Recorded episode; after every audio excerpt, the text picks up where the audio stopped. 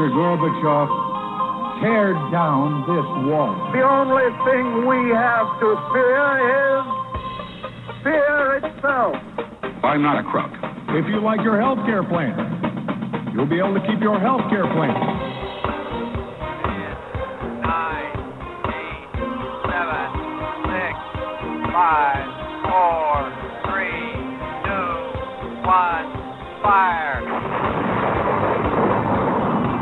Listening to Jim Paris Live, your source for the latest news on money, politics, prophecy, and preparedness. And now your host, the editor in chief of ChristianMoney.com and the author of more than 30 books, Jim Paris. All right, hello everybody. Welcome to our second hour. It is so good to have him back with us. He's been coming on my shows for I don't 25 years, I think, TV, rate all my different radio shows, and it's been a while since we've had him on, and it's good to have you back, my friend. Dan Pilla is with us tonight. Well, it's good to be back, Jim. How are you? I'm doing good. Did you have a good Thanksgiving? I did. Very good. Yeah, we had family here at the house. It was very nice. I don't know if you can hear me okay. I have a little weird thing going on here in the studio. You might be hearing me uh, on a studio mic that's not necessarily my mic that I'm speaking into going over the airways right now. Are you, are you uh, able to hear me okay? Yeah, I can hear you just fine. Okay, fantastic. Um, all right, so you've got the new book out, Dan Pilla's Small Business Tax Guide. Now, I have to tell you my favorite thing about the cover of the book. I noticed that you've got some gray hair, which makes me not feel so bad. Because I'm thinking the last time I've seen you in person, you didn't have any gray hair and you've got a nice gray streak going there. So I'm thinking, you know, I'm not the only one getting old. Dan Pilla is also getting old. Uh, but that's a great picture you have there on the front of the book. Thanks, Jim. But uh, time marches on, doesn't it? It sure does. And and you've got like an adult daughter who's old enough to co-write a book with you uh, on the back cover. Yeah, absolutely. It's my daughter Mackenzie. Uh, she helped me with a lot of research on on certain aspects of the book, and she's been working with me, Jim, now for for about five or six years. And uh, she is an enrolled agent, which means that she is uh, authorized to practice before the IRS. She can't practice in the courts, but she does practice before the IRS, and so she has uh, become my right hand person here and helping me out in representing clients and, and working through these uh, these cases that we have.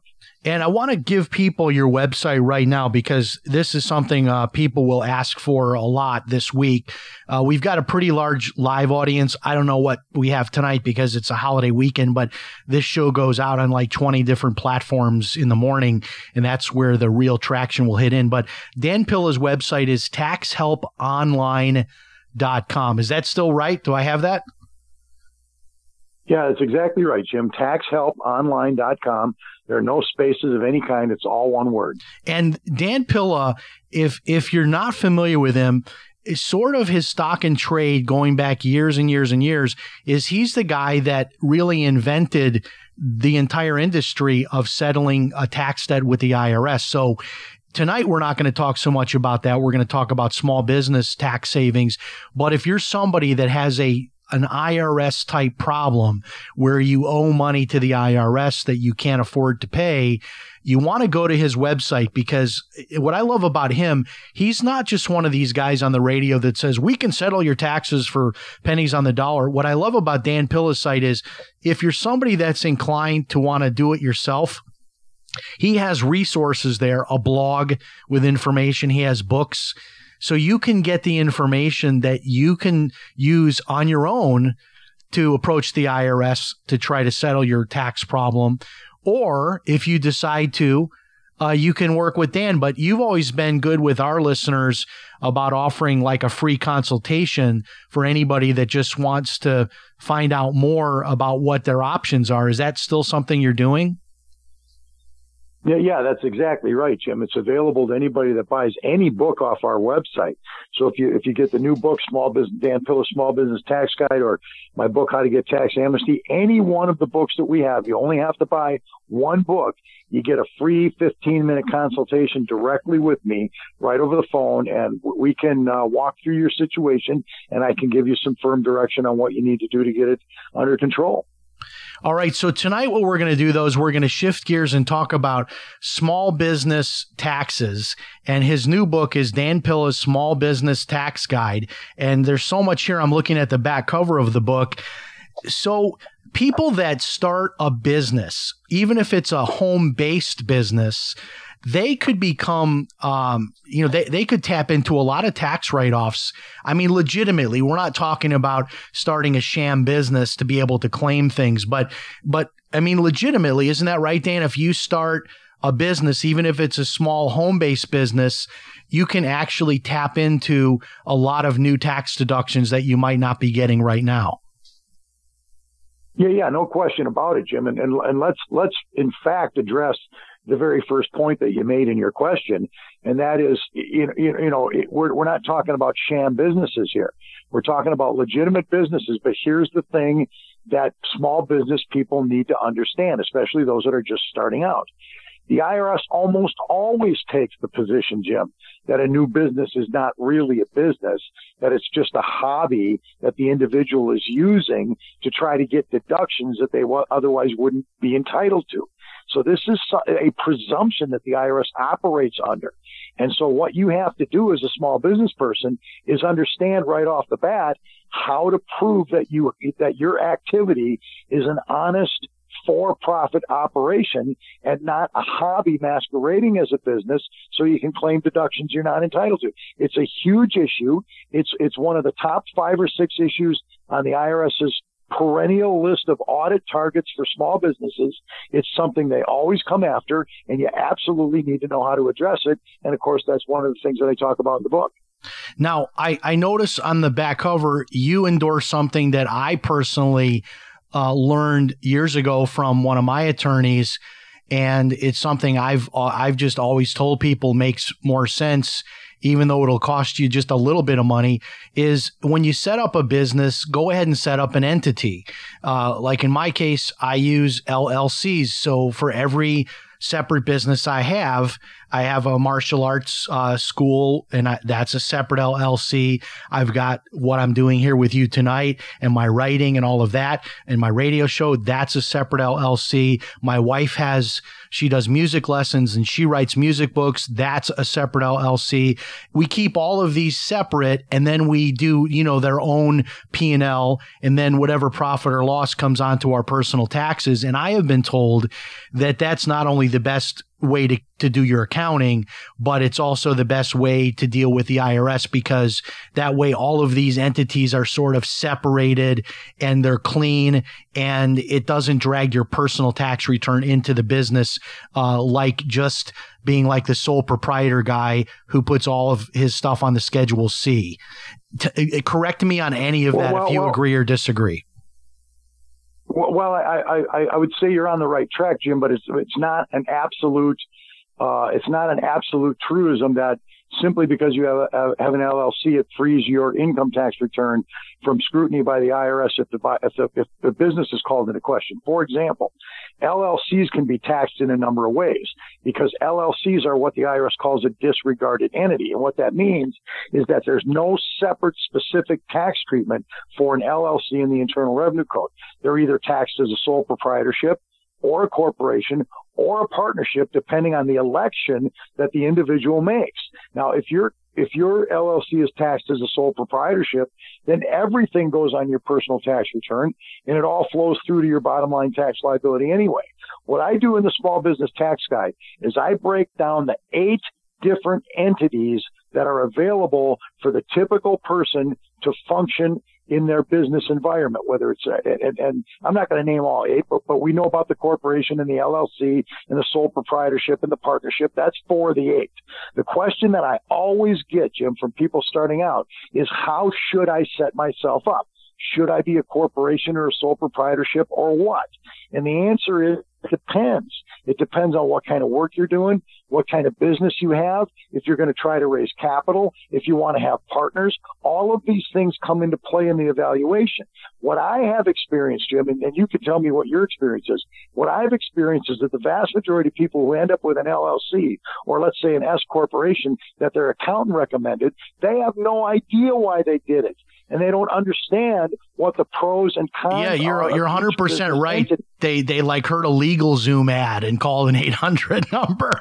like like in my case, yeah, my exactly attorney right. My some- my attorney had me, uh, you know, years and years ago. LLC subchapter S election, and that's sort of my track because I'm like a solopreneur. I don't, you know, anymore have employees or anything like that. I just everything I have is just, you know, I I freelance things out. If I need anybody to do anything, it's all freelanced out. So I'm I'm in a different boat than probably a lot of people. So people that are listening, don't just say, "Oh, well, Jim Paris does LLC with a subchapter S election." That's maybe not for you. And the book is going to get into all the different uh, scenarios where, like you said, if somebody wants to raise capital or if somebody has partners. Now, does it vary too by states? Because Well, don't well, don't different well, states let me, have? Let me, let uh, me say this. Let, let me let me say this, Jim. Let, let me just say this before you go on to your next question. I don't I, I don't mean to step on you here. You're the host after all. But but but let me just say this. It, it is important to understand the ramifications of each structure. There are pros and cons to each one. There are features and benefits that some share that others don't, and and you got to you got to look at these various options through the, through the through a, an open-minded lens here and say, okay, based on the totality of the circumstances, which one is best for me? And that's what the book allows you to do because I lay out exactly what the pros and cons are and what the tax compliance burden is that goes along with each one of them. That's very important. Is people also, Jim, don't understand what they have to do to keep their entity compliant with the IRS. And frankly, that's a, a big failure for, for, you know, S corporations as an example, small business corporations where folks just don't do the things that the IRS expects them to do when they're adopted, when they have adopted that, that entity. Yeah, I know one thing is uh, for sure. A lot of people don't know when you file for an LLC, you have to separately make the election to be an S corporation. They don't file that form within the time frame. They don't realize that the LLC uh, electing to be an S corporation has to file a tax return, and the schedule is different than the personal. Uh, tax filing. So you're a month earlier if you're an S corporation, uh, or if you go on extension, then you're, you know, in September 15th, your is your deadline. But i is it still the case? I haven't checked this in a long time, but do all states now have the LLC or is that just like some states are going to have that, some states are not going to have that? Well, I haven't done a survey, Jim, but I would say this that if you made me guess, I would say the overwhelming majority of states have an LLC option that's available. It's very common. It, got to be very, very uh, attractive and desirable uh, about 10 years ago. And, and I would be surprised if no state I would I would be surprised if there's a state out there that doesn't have it. But again, I haven't done a survey, so that's something you need to check with your Secretary of State's office if you intend to set up a small business structure. Now, would there ever be any case, Dan, where um, just well, I'm in I'm in business because I'm intending to make a profit, and I'm just going to just put everything on my Schedule C and I'm not going to set up any kind of entity or do any type of separate uh, accounting for my business. It's all just going to be uh, right on my personal return. Would would that ever make sense for anyone to do that? Yeah, it does. It makes a lot of sense, Jim. For for most startup businesses that don't have a significant amount of capital, uh, they don't have uh, necessarily inventory requirements. It's a service business, for example, operating out of the home. Uh, it makes a lot of sense to do it that way because it's very simple. Keep in mind that an LLC that's not taxed as a partnership or a S corporation is treated as a sole proprietorship anyway.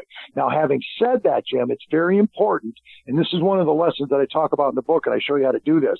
It's very important to set up a separate bookkeeping structure, even if you have no entity, if you're just operating as a sole proprietorship, because you have to separately account for your business income and your business expenses, and that's that should be done through a separate business bank account. You know, if you're Bill Smith and you're operating a, you know, Bill's locksmith company and your, your job is to, you know, fix locks for people. Okay, fine. Set up a bank account in, in the name of Bill's locksmith company and keep a separate set of books that shows business income and business expenses. And you're going to use that information, that profit, and we call it a profit and loss statement, shows your income and your expenses, profit and loss. And the net bottom line is your, is your profit or loss, money you earned or, or what you lost at the end of the year based on all of your expenses. That then becomes the basis of the tax return that you file with the IRS. Now, the home office is a confusing thing because um, there, for for a, a, while at least, it was sort of popular belief that if you claimed the home office, it was like an audit trigger. I have heard different things about that. Then I saw recently where the home office there's a simplified election where you don't have to do square footage and then percentage of expenses and all those other things. You can just take this simplified, which is a lesser deduction. But then if you have the LLC, you have a, a subchapter S election, you have a different way of dealing with the home office. Is this still a viable deduction for everybody to look to the part of their home that they use exclusively for the business? Yeah, it's viable, Jim, but the rules are strict. And, and, and you just mentioned one of them. The space in your home has to be used regularly and exclusively for business purposes. So if you've got a den or a spare bedroom or an area in your basement or an area in your garage that you're using for business, you can't use that spare bedroom, let's say, as an office during the day and a guest room or, uh, or a TV room for the kids at night. That that's not regular and exclusive use. The exclusive use is very, very specific. The IRS will challenge you on exclusive use. And if there is, if there's any more than just, you know, very incidental use, then they're going to disqualify the home office. So you do have to make sure that you qualify. And, and in the book, I, I, I chart, I actually chart for you in the book exactly what the rules are. So you can follow a flow chart. If, if you, if you meet all of these rules, then you get the home office deduction. And then I show you both ways to calculate it. The typical way, which is based on the, uh, you know, let's call it the long version, which takes into account all of your, all of your various expenses like your utilities, and lawn care and snow removal and maintenance on the house and so forth, or the short version, which gives, just gives you a flat per square foot amount for a deduction. Uh, the short version is is not that much simpler because you still have to calculate all the square footage, and you still have to do that because it's the the, the the the home office deduction is based on the space in your home that's used for the office. And so you still have to do the square foot calculation. Well, by the time you do that, you're frankly better off using the long form because there isn't that much more to it once you've calculated the square footage and you get more benefit under the long version than you do on the short version. Very good. If you're just tuning in, our guest tonight is Dan Pilla. You probably recognize the voice. He's been with us many times over the years. His new book is Dan Pilla's Small Business Tax Guide. You can get the book by going to taxhelponline.com, taxhelponline.com. Dan, is the book available anywhere else like Amazon or, or any other sources you want to mention? Yeah, a book is available anywhere books are sold. The best place to get it is from the website, Jim, because when you do order it off our website, taxhelponline.com, you get a free consultation directly with me. So if you got specific questions about your business, what to do or not to do, you can address those straight to me. And what people like to do, Jim, is get the book, read it, and then call me with their questions. Yeah, that's great. And and uh, do you provide like a consulting type service for people who want to talk to you about, you know, they want to pay you to talk to you about their small business tax situation. Is that a, a thing that you're doing now as well? Yeah, yes, we do that as well, and that's talked about on the site as well. Okay, very good. Now, another thing you get into in the book is the whole issue of hiring independent contractors. And this is becoming like a super complicated thing because I, I don't know what state it was. Some state was moving to make all of the Uber and Lyft drivers employees uh, under some new uh, law that they were or regulation they were looking to put into place. This whole new gig economy where people have like their day job, but then at night they're running around town delivering groceries or they're an Uber driver. Right, um, right. For those of us, like in my case, I hire a lot of people online to do like computer programming, artwork for me, transcriptions. I, I'll use these different freelance sites. What are some of the things that you have to be careful of to, to determine whether or not someone is really your employee, which means uh, that you've got to be doing withholding and paying into FICA for them and all those other things. Where is that line between you're my employee and you're just my gig part time guy that does different things for me? Well, it, it, the, there's a lot of tax pros out there that would tell you that it's not that, that it's very confusing. It's a gray area, but the fact is, Jim, it's not. It's not confusing, and it's not a gray area. I'll tell you what it is. It's a very dangerous booby trap for small businesses, precisely because they don't understand what the clear rules are, and they're not getting guidance from the IRS on what the clear rules are. Now there are clear rules, and I'll take you through those. But but here's what you need to understand: the, the tendency is for small businesses to always want to use independent contractors and anybody that's doing work for them, they want to call them an independent contractor because obviously it's a lot easier and a lot cheaper to use independent contractors than employees. You don't have to have them on a payroll. You don't have to match their social security. You don't have to pay unemployment taxes. You don't have, uh, you know, benefits issues like, uh, health care or, or, or, unemployment compensation or any of that stuff. So obviously it's a plus, plus you have the flexibility. If I need somebody one week, but I don't need them the next week, then an independent contractor is very flexible for exactly the reason that they're independent. But let me tell you what the bright line is here now. And here's what you got to wrap your head around. And anybody that's considering using somebody to do work and they want to call them an independent contractor, here's what you got to think of. You got to think in terms of control. Who controls the workplace and the manner in which the work is controlled? If the, if the company controls the workplace and the manner in which the work is controlled, then that worker is an employee. If the worker controls the workplace and the manner in which the work is controlled, then that worker is an independent contractor. So let me give you an example. If I have a job available and I say to, to somebody, I need an assistant, I want them to come into my office, I want them to work from nine to five. I'm going to give them three breaks during the course of the day for lunch and a, and a morning coffee and an afternoon uh, coffee break. And, and, and here's the work that I want done. And here's how I want the work done. And the work has to be done in the way that I want it done then I'm controlling the workplace and the worker. And that individual then is my employee. On the other hand, if I say to somebody, you know, I, I have to have this research done and I need you to submit to me a memorandum on what this, uh, on, on what these, these points of law are, for example, cast in the context of my work. Uh, I need so I, I need a memorandum that's got all the points of law that are relevant to this question, and I need it laid out in this fashion, and I got to have this in about a week or so. And that individual does the work in, in, in his own office.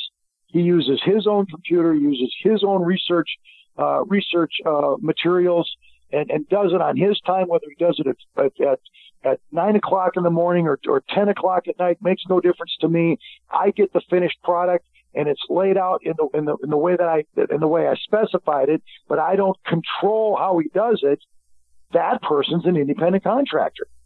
All right, so that's the key: is control who's controlling the workplace and the manner in which the work is performed. And this is another area that I spend a great deal of time on in the book because it's such a dangerous trap. I can't tell you how many cases I've been involved in in 40 years of litigating with the IRS that involve the misclassification of workers. And the thing is this, the IRS wants everybody to be an employee, Jim. So their default position is that worker is an employee and the burden of proof is on the company to prove that the worker is an independent contractor and the IRS is going to hold you to a strict, strict burden of proof. If you can't meet the burden of proof, they're going to slap you with delinquent employment taxes and I'll tell you they're crushing, Jim. The employment tax delinquencies bury a lot of businesses when you don't do this right on the front end. Wow, this is uh, really good information, uh, not only for those that are already in business, but those going into business to be able to watch out for these warnings. I want to ask you, you've got some information here also about about uh, travel expenses, and I saw an interesting uh, story a few months ago about a guy who he decided that he was going to be a travel vlogger with a V, like in Victor. Like he's going to travel full time around the world and make videos. And everything was a write off in his world because he said, um, you know, my camera, all my hotels I stayed in, all my airfare, all my food, every everything I did when I when I breathed, when I got up in the morning, it was a tax write off because I am a full time year round traveling the world making videos. And a lot of people are doing this now where they're sort of documenting their lives and maybe maybe making like their own reality show, doing whatever. Um, is is uh, the IRS said nope you can't you can't write all this off. And this guy got into a, a, a nightmare of a problem with the IRS but um, how do we know like what is legitimate to take off when you're traveling? I mean if you say it's for business uh, but maybe stay a couple extra days and have some fun if you're maybe in Orlando on a trip or you know you're you're in Hawaii and you're at a business conference. How do you figure out like what actually is deductible and is it good enough to just bring your camera and post some videos to YouTube and then write off the whole trip? well, it, it, yeah, that that's that's a, that's obviously a tough one, Jim, because the, the, the, threshold question for the IRS is: is there expectation of profit? And so if you're just going to travel around the world and shoot videos and throw them up on the internet and hope against hope that somebody pays you a quarter because they saw your video, I'm not sure that that's going to meet the reasonable expectation of profit. You know, I just don't know uh, if, if that's going to rise to the occasion. But let's let's just talk about travel in general, all right? Because you you gave the classic scenario. Somebody goes to a seminar in Orlando. The seminar is two days. They end up staying four days in, in Orlando. What can you write off and what can't you write off?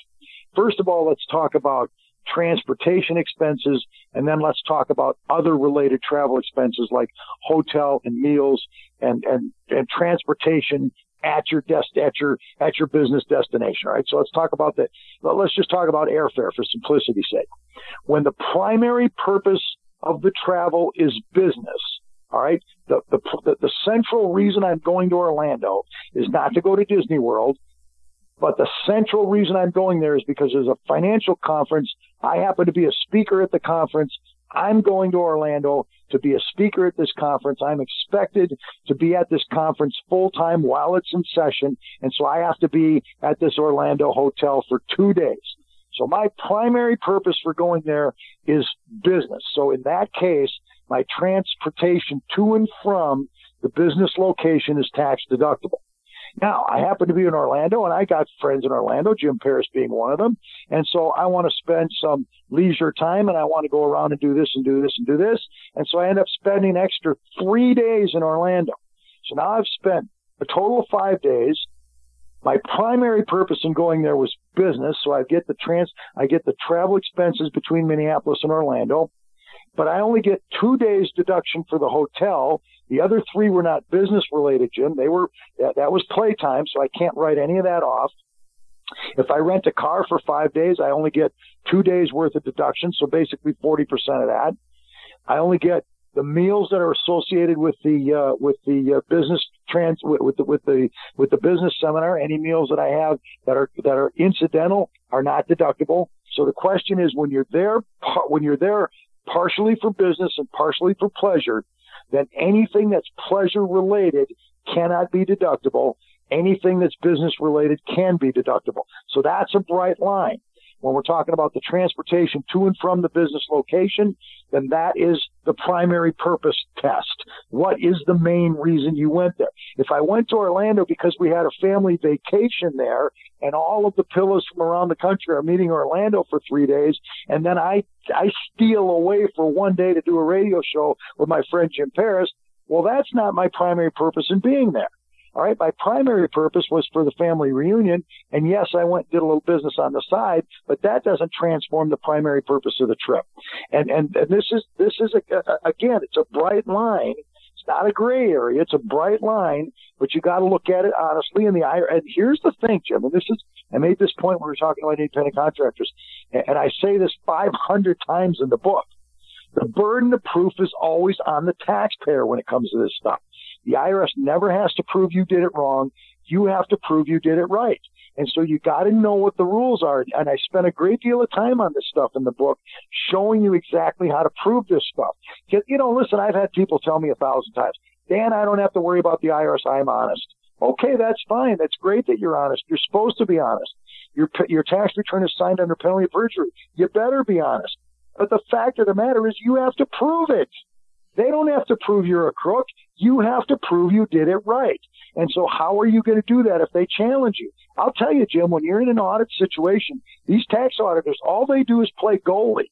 In other words, they just kick aside the things you throw at them. So you have to make sure you understand how to score the goal, so to speak, when it comes to proving that your deductions are legitimate. If you don't know how to do that, you got no shot. Guilty until no shot guilty until proven innocent. There's, it reminded me of a funny story of uh, a guy I, I used to work many, many, many years ago for when I first got into the financial world by the name of Charles J. Givens. And he used to have this thing he would tell people that if you went on I vacation, remember giving. he said if you went on vacation to Hawaii, what you should do is every day put in a job application. Write off the whole trip as a job search. And he said the worst thing that can happen to you is you get hired and then you can live in Hawaii. And I thought that was ingenious. I mean, he, I went to seminars where he would do that up on the stage and people would just be roaring. They, they would be laughing because Sure. he, he had these just Sure. these these little zingers for the IRS with with the things that he would come up with like that. Which, you know, I guess if you actually did spend the time every day to go in somewhere and apply for uh, employment, and you know, but who's going to want? Who's really going to do that when you're on vacation? You're really Well, going to be driving around doing furthermore- job applications. furthermore- And furthermore, Jim, the, the simple fact that you're applying for a job in, in Hawaii doesn't make it a business trip. Right. Well, and I It- it I love the does- I mean, punchline. an- I love as an the employee, as, as an employee it's already got a job, that that doesn't transform it into a deductible expense. Now, if you're self-employed, if you're a self-employed person and you've got a business reason to go to Hawaii, and then you want to mix in a little pleasure on the side, that's fine. But but but remember, the expenses you incur for the days that you stay there that are non-business related, you don't get a deduction for those. You only get the deduction for the pure business activity. And as long as the primary purpose of the trip is business, you can write off the, tr- the travel to and from the destination. Uh, one last question here, and then we'll give you a wrap up minute or two to tell us, you know, all about Dan Pilla and how people can get in touch with you. Uh, one person just emailed me here. I, I didn't open up for questions tonight. Didn't know if we'd get a lot of calls because it's the holidays, but I did just get an email. Someone asking me about the MLM home business. And I'm not a huge MLM guy, but there are some that are legitimate that, you know, I, I know that are legitimate that have been around for years and years and people do actually make money with them and they are sort of a small side income for a lot of people. Is there anything in your book that would address an MLM person's uh, tax situation? I mean, obviously they have business expenses, but is it a unique uh, treatment in any way by the IRS if you're in MLM or network marketing, as it's called? Well, well, well, yeah. What's unique about the MLMs is is that they're targets for the IRS because precious few of these people that are that are operating these sm- small time operations, these small time multi level marketing uh, organiza- uh, uh, um, businesses uh, selling pills or potions or lotions or whatever they're selling. Uh, the, the IRS targets them, Jim, because they, most of them don't have a clue on how to set up their business and how to keep their records properly. I will tell you this everything in the book is going to help an MLM person. I talk about I talk about uh, the, the automobile deduction and how to document that. I talk about the home business. We talked about travel already. I talked about the independent contractor issue. I talked about your your business structure. There's a chapter in the book that talks about record keeping. and shows you how to set up a foolproof record keeping system so you don't ever get cornered by the IRS for not having the proper records. Two thirds of every problem is records related, Jim. So you got to have the proper records. So anybody that's an MLM is going to benefit from this book, no question about it. Very good. I, I I love everything you're going over here, and I'll tell you, even if you're someone that's listening and you think that you're doing everything right, um, you really need to uh, uh, just get the book and just to double check. I mean, if for no other reason, how much is the book, Dan? And again, tell us how people can get it. Yeah, the book is thirty nine ninety five, Jim, and there's a uh, priority shipping charge that that gets tagged on when you order it. Uh, to order the book, go to my website taxhelponline.com. That's all one word, no spaces of any kind. TaxHelpOnline.com. And remember, when you order a book off my site, if it's the Small Business Tax Guide or my book, How to Get Tax Amnesty, or any one of the books on my website, you get a free consultation directly with me. So what people like to do is get the book, read through it, write your questions down, then set your appointment with me and I'll answer your questions personally. And then also, um, for those that are listening, if you've already got a problem right now with the IRS, Dan is the guy to talk to about that. He has a number of books on that as well. TaxHelpOnline.com taxhelponline.com.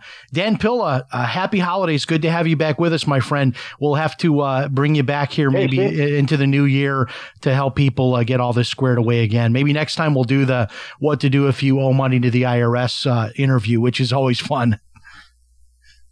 Sure, absolutely, Jim. God bless you. Thanks for all right. Me. God bless. Thanks for being with us, uh, Dan Pilla. I'll tell you, uh, this guy knows his stuff. He really does. I and one of the things you'll if you do get his book and you do call his office and talk to him and even hire him to do some things, he's a reasonable guy. He's not one of these guys that you hear on the radio where you call the number and they want like ten or fifteen thousand dollars from you before they do anything. He just doesn't operate like that. I've known him for many, many years, straight shooter. And what I love is if you're somebody that does have an IRS problem, he's got all the materials. You can do it on your own if you want to and and save the money that way if you you're inclined to want to deal with it on your own. Uh, but I love this new book. This looks really great, and uh, a lot of people are going to benefit from this. Dan Pilla's Small Business Tax Guide. Grab your copy over at TaxHelpOnline.com. All right, thanks so much for joining us, and remember, if it's Sunday night, it's Jim Paris Live. We'll talk to you next time. So long, everybody.